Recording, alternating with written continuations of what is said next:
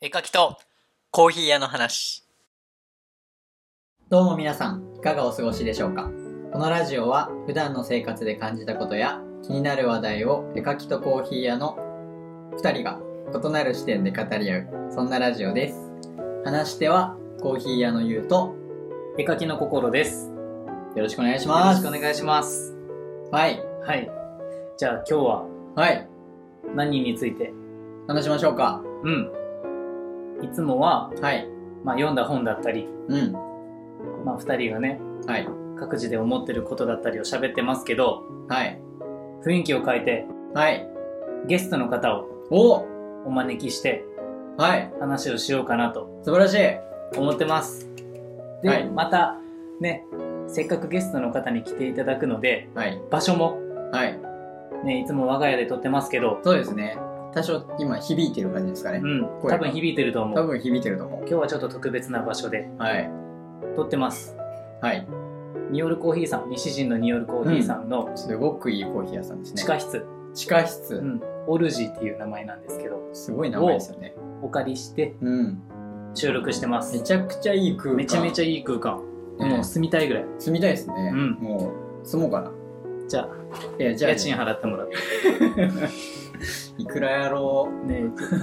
月15万ぐらい15万払ってもらってあちょっと検討しますうんはいお願いします はいじゃあ早速今日のゲストの方をを紹介したいと思いますすはいじゃあ今日のゲストはいはまあ名前をもう言いましょうかねお願い上しま田すちゃんです上田ちゃんはい、えっと上田ちゃん福岡でイラストレーターとして今活動されてて、はいとても可愛いイラストを描かれるんですよそうめちゃくちゃ可愛いんですよねもともとそのスケッチブックからはいイラストを描くっていうことに、はいね、入られてうん今はデジタルで、iPad を主にはい使ってイラストを描かれてます、うんでカフェ業界とかねもう結構浸透してるんじゃないですか彼女の結構イラストもう名前はね有名でですねあのシールステッカうんーもうたくさんねマックに貼ってる方とかもそうで徐す々ねに徐々に増えてます結し、構多いうん、今ちょっと熱い暑いっすイラストレーターさんに来ていただいてますじゃあ早速上田ちゃんもお願いしますよろしくお願いしまおす願いしお願いましますす。上田であーいいですねいいですねなんか女性が入るとす。ね違う感じが。い いフレッシュフレッシュですねなんか急にね、こうなね。んかねなんいかつも男だけどねそうなんか10まだ12回はいこれで12回目ですけどうん12回しかやってないくせになんかマンネリ化してましたからねそうそうそうそうそういや私は聞いてた側なんで。あーいやもうありがたいめっちゃ聞いてくれてるらしいです本ね当にいつもありがとうございまありがとすうございます本当にじゃあ今日はねそんな上田ちゃんにはいアートについてはいお話をしてもらおうかなと思います。はい。お願いしおます願いします。いや楽しみですね楽しみですね。で、まあアートっていう題材ですので、私も専門内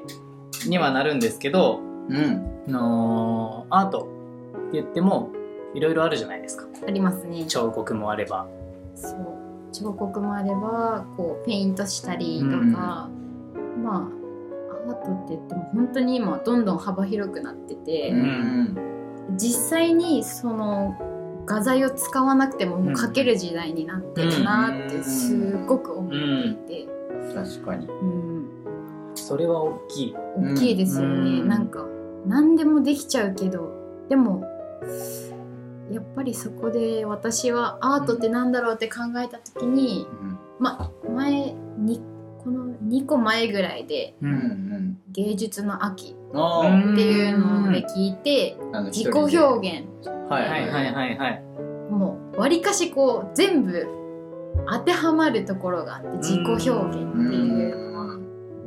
なんか何でもいいからこう私は最初スケッチブックだったけどうん割とアートってみんなの中にあるうん。からそれを出す場所がそれぞうれんその絵なのかうんそうのん本当に描く方なのか私はもう今デジタルにはなってるんですけどうんなんかねそういうなんて言ったらいいんだろううんなんかそういう感じ。うん、表現方法はいくらでもあるけど、ううんんあのーねその人一人一人の中にもうアートの考えは必ずあるわけでうんでそれがたまたま上田ちゃんはそうデジタルでデジタルで。うんで私の場合はアナログでうんで私はどちらかというとそのペンを使ってはい結構緻密な絵を描いてるんですけどうんで上田ちゃんはその緻密さを省いてシンプルにどう表現するか、うん真逆ですよね。うん、言ったら私本当にもう書く書けるって思った時はもう10分とかで、うんパパパパってその場で書いちゃったり、バスの中で書いちゃったり、こう、うん発想がポッて出てきたら、うんもうすぐ書けるようにスケッチブックかうん iPad は持ち歩いてるんですよ。うんでそこでもうパパパって書いうんて完結しちゃう感じで、えなのでめちゃめちゃいいと思うそんなにこう一個にこう集中してずっとやり続けるっていうのが逆にできなくてーあーなんか違う方向に行っちゃうというか、なんか納得できないというか自分が表現したいものではないなっていうものになってしまうなでもお互い面白い、そのねうんいいところなんか違和感ないんですかとか思ったんですよそのデジタルで書くときに質感がやっぱ画面だとあーないから書きにくいんじゃないかなっていう僕は全然書いたことないあーんでなるほど、って思っててあーなんかなんかねまあ、これもちょっとアーティスト同士の話にはなるんですけどはい多分あれですよね何を表現するかによってツールを変えますよね、変えますねあーなるほどまあ、当然私のような作品を書くってなるとはいはいデジタルツールではちょっと限界があるのであそのアナログにはい行く、うんだからあの私も今書いてる画風はアナログではできないから、ーうんああのデジタルではできないからうんアナログでやってるんですよあーだからなるほどアナログじゃなくてデジタルでできる表現方法であればう、ん私もデジタルを使います、うん私も iPad うんで絵を描いたりもするので、うんあのー自分のなんですかねアーティスト一人一人って自分の筆圧だったりうんどういう力強さで描くうんっていうのがもう分かってるじゃないですか、うん指の筋肉の動きとかはもう一番分かってるからどれだけ力を入れたらっていうのも。なるほどでデジタルに関してもちょっと書けば容量もつかめるんですようんだから、あのー使い分けうんだから上田ちゃんも、うんわかりますあの、ね私の場合もこうデジタルで書いててこの筆圧の感じとこのペン先だとうまく自分うのん今思ってるの表現できないなって思ったら、うん私は原点に書いてスケッチブックと鉛筆で書きます、えー書いてから、はまあ、写真で撮って、はいでそれを画像に落とすっていう感じ、えーでそこからちょっとだけ修正して、っうていう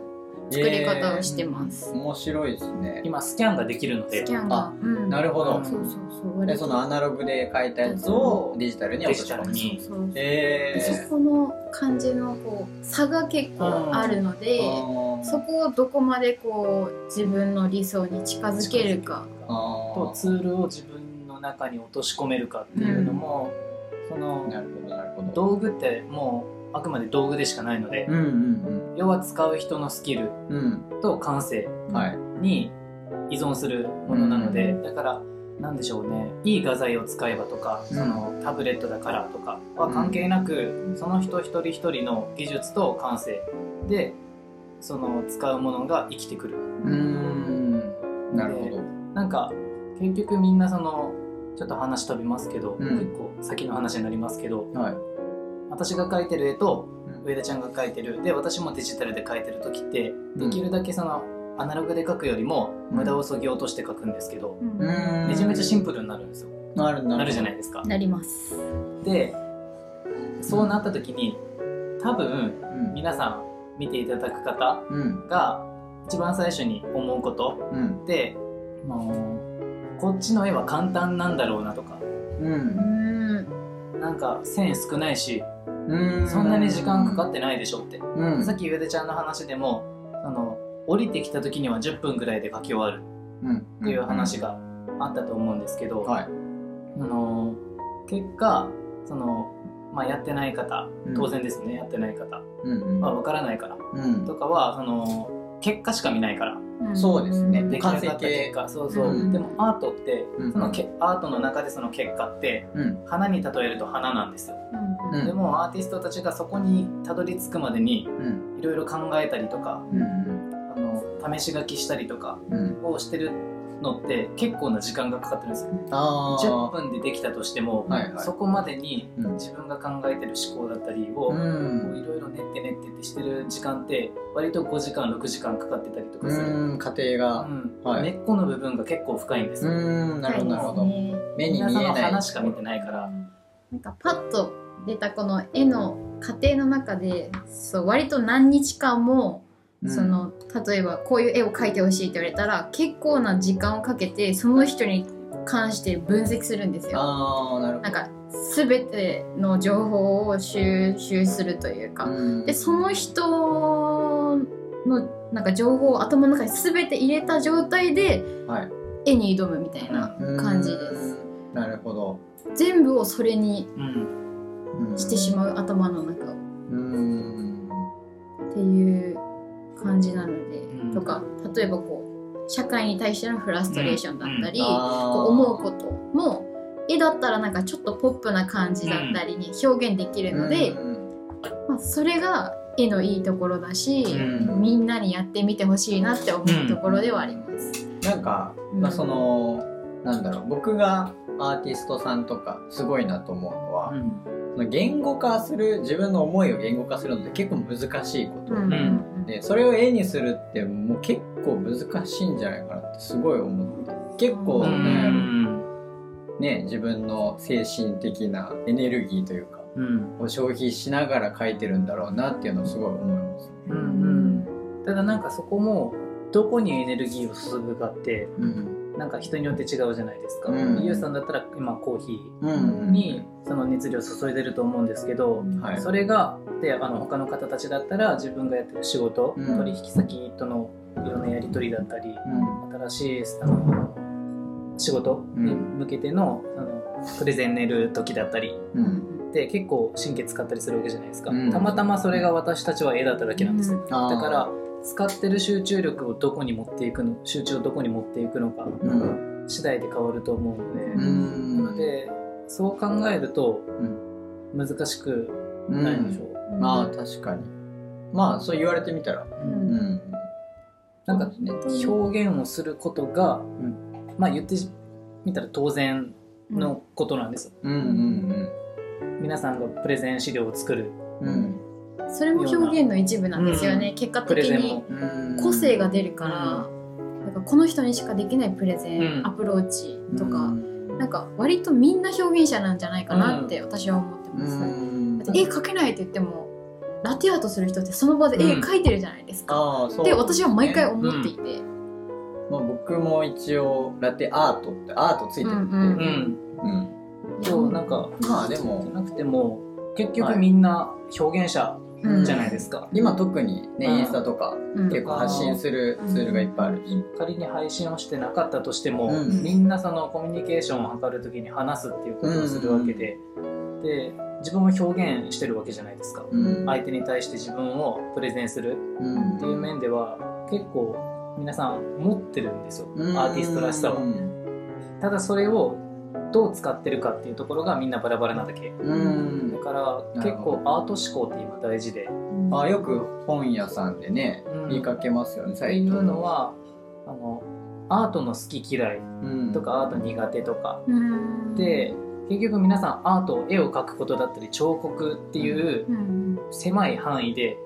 こうくくってるけどうんいやいやアートは絵を描くことだったり彫刻したりとかすることだけじゃないですよっていう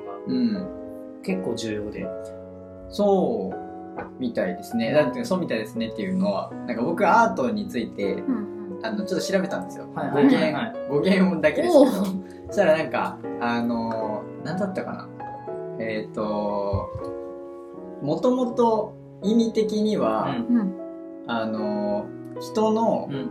技術とか。はいはい技とかのことをアートっていうらしくてだから日本の認識ってうん芸術イコールアートうんみうたいな、ん確かに僕思ってたんですけど、うんうんで調べてみたら技術が加わってだから自然とほう対比するもの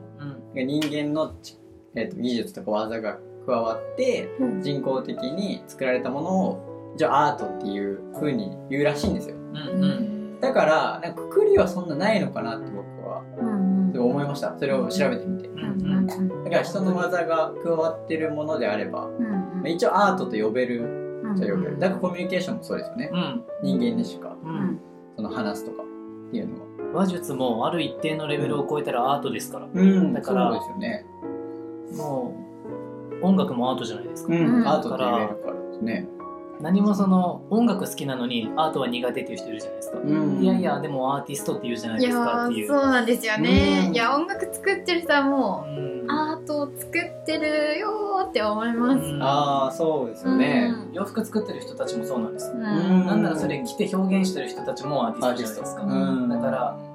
そうファッションもそうなんですよね、うんなんかもう全てにこうアートって実際うん目の前にあると思う、うんただ表現方法の違い自分の教育がはいそうさせてしまってるだけなんですよねアートうんが苦手っていう印象をつけてしまってる、うん日本の教育ってうん絵に対して学校教育で正解があるじゃないですか、あー上手に描いてこそ、確かにと、うんあの歴史ううんうんんについてこの絵は何年に描かれてんうんどういう思いで描かれたっていうのをうんうんなんかよくわかんない評価軸で評価されるじゃないですか、うんうんで通知表に3とか2とかつけられうんる、はいはいそんなん嫌いになりますようんうんで絵も上手い人だけ褒められてううんんで表現自体はいいのに美しくないだけでうん評価されないっていうのが学校教育だかうら、んそこをもう少し変えていかないとうんうん確かに私の絵とかもう学校の先生からしたらどんな評評価なんでしょうね割ともう崩しに崩してるし私本当にあの人体の行動とかも何も知らなくて、絵描き出したのも本当1年前ぐらい1年ちょっとしか経ってなくてもともと絵の学校に通ってたわけでもないし、なんかゼロから始まって何かしらのタイミングでなんか描くようになって、うんでそこからなんか特徴を捉えてるって言われるようになって。うんでどんどんこう人の絵を描くようになって、うん今に至るっていう、うんなんかそういう感じうのんまあそのつながりもコーヒー屋さんだったりするのでう、んなんかおおー何も学んでないなーってコロナの期間にちょっと見直してはい人体の構造とかちょっとこあ調べてうそう。え本買ってみたりして、うんでもそしたらなんかもうなんかよく見るような人みたいになっちゃって、うんなんか違うなみたいあーな自分の中でーは、なるほどなんか私らしさどこ行ったみたいな、うん知識が入ったことで入ったことわかるなるだほどからもうそれをもう切り捨てましちたょっと葛藤がね葛藤がありましうた、んなんかこうするとバランスが取れてて、人からの評価がいいうんでそれこそ綺麗っていう絵うんにはなるんですけど、うん私らしさが消えてるうんあーなるほどんですようんあ私らしさどっか消えちゃったってなった期間があって、あーでもしばらく書けなかったんですけど、うでもなんかうーんなんとなくこうそれとなくこうみんなに「最近書いてないね」とかうん言われるようになって、んはいなんかこうもう書かなきゃと、うんなんか書いてない書かなきゃ私どこ行ったみたいななんか 探し出してなんかこうまた舞い戻ってきた。うんうんうんそれがもう本当にスケッチブックからもう一回始めようってなって うんなんか戻りましたねうんやっぱ原点なのかなと思っうんてスケッチブックがだから確かに定期的にそうやって戻るの戻るのがやっぱり原点回帰うん大切だなあー思いましたなるほどなんか評価軸ものすごく難しくてアートって、ううんなのでその教材だったりはいうんうんうんをなんか見返すこととかあるんですけど、うんそうなると今自分がやってることがその教材のうん路線から外れてたりすると、あ戻した方がいいのかなってうんいう葛藤もうん多分出るんですよ。うんでもあの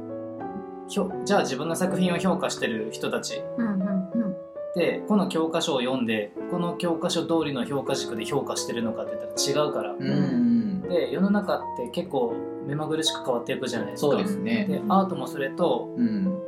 同じように社会の動きと一緒に変化していくものだからうんその教科書の評価ってうんもう言ってみたらその発行された以前の評価なんですあーなるほうどんだから今はもう時代遅れうんうんだからアートの評価って教科書とかその学校教育で学んだことだったりではなくうん社会の流れでその時に生きてる人たち見てくれてる人たちがどう評価してくれるかってところにうんフォーカスしてうんうん作品作りをしていくうんうんっていうのが大事なのかなっていうのもだからもう基礎なんてある程度でいいうんうんって思ってて、うんうんあんまりバキバキにしてもオーバースペックになってうん結局表現自分のやりたい表現をできないっうんてなると無駄でしかないからいやなるほだどったらほどほどのスキルを持ってて、はい自分の表現したいことを表現するってなった方が評価ってされやすいわけで、うん確かに世の中にどれだけ自分の思いを発信するかってほいう方が大事だから、うんって思いますけど本当ね。に知識は大事だけど知識の入れすぎも良くないなと思っててやっぱ情報がこう今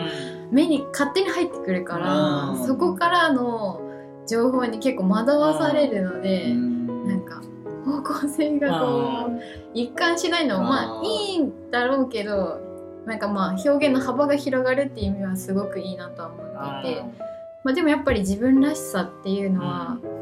まあ、持ってたいなそこの葛藤本当に大変ですよねななんかもう見てて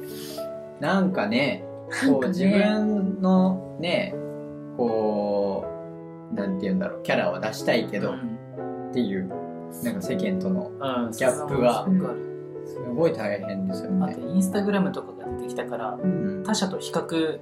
できるんですよたくさんうん今まで以上にだから書き手がうん比較するうん場ができたあー今まではそれを気にせずに自分の表現したいものだけを書いてうん発信その世の中に発信古典だったりでできたのにまあ言ってみたら余計な情報も入ってくるようになったあだかなるらほど。まあちょっとブレやすくなったうん軸がうんっていうところもあるからそれはちょっと今の時代の、まあ、プラス点でもありマイナス点でもある気軽に発信できるけどうん周りの情報も気軽に見れるっていうところがちょっとマイナス点でもあるのかなと思うのでうんちょっとそれに関しても第2弾でお話をしましょうかそうですね。まあそろそろうん、時間がね、早いうん、早いあっという間あっという間に3人で喋るとやっぱ早い、早いですうね。ん、うんなので、一旦ね。うん、はい、はい。じゃあここで。一旦ここで締めましょはい、うでは次第2弾、はい。うん、皆さんお聞きいただければお願いします。嬉しいです、はいはいではまた。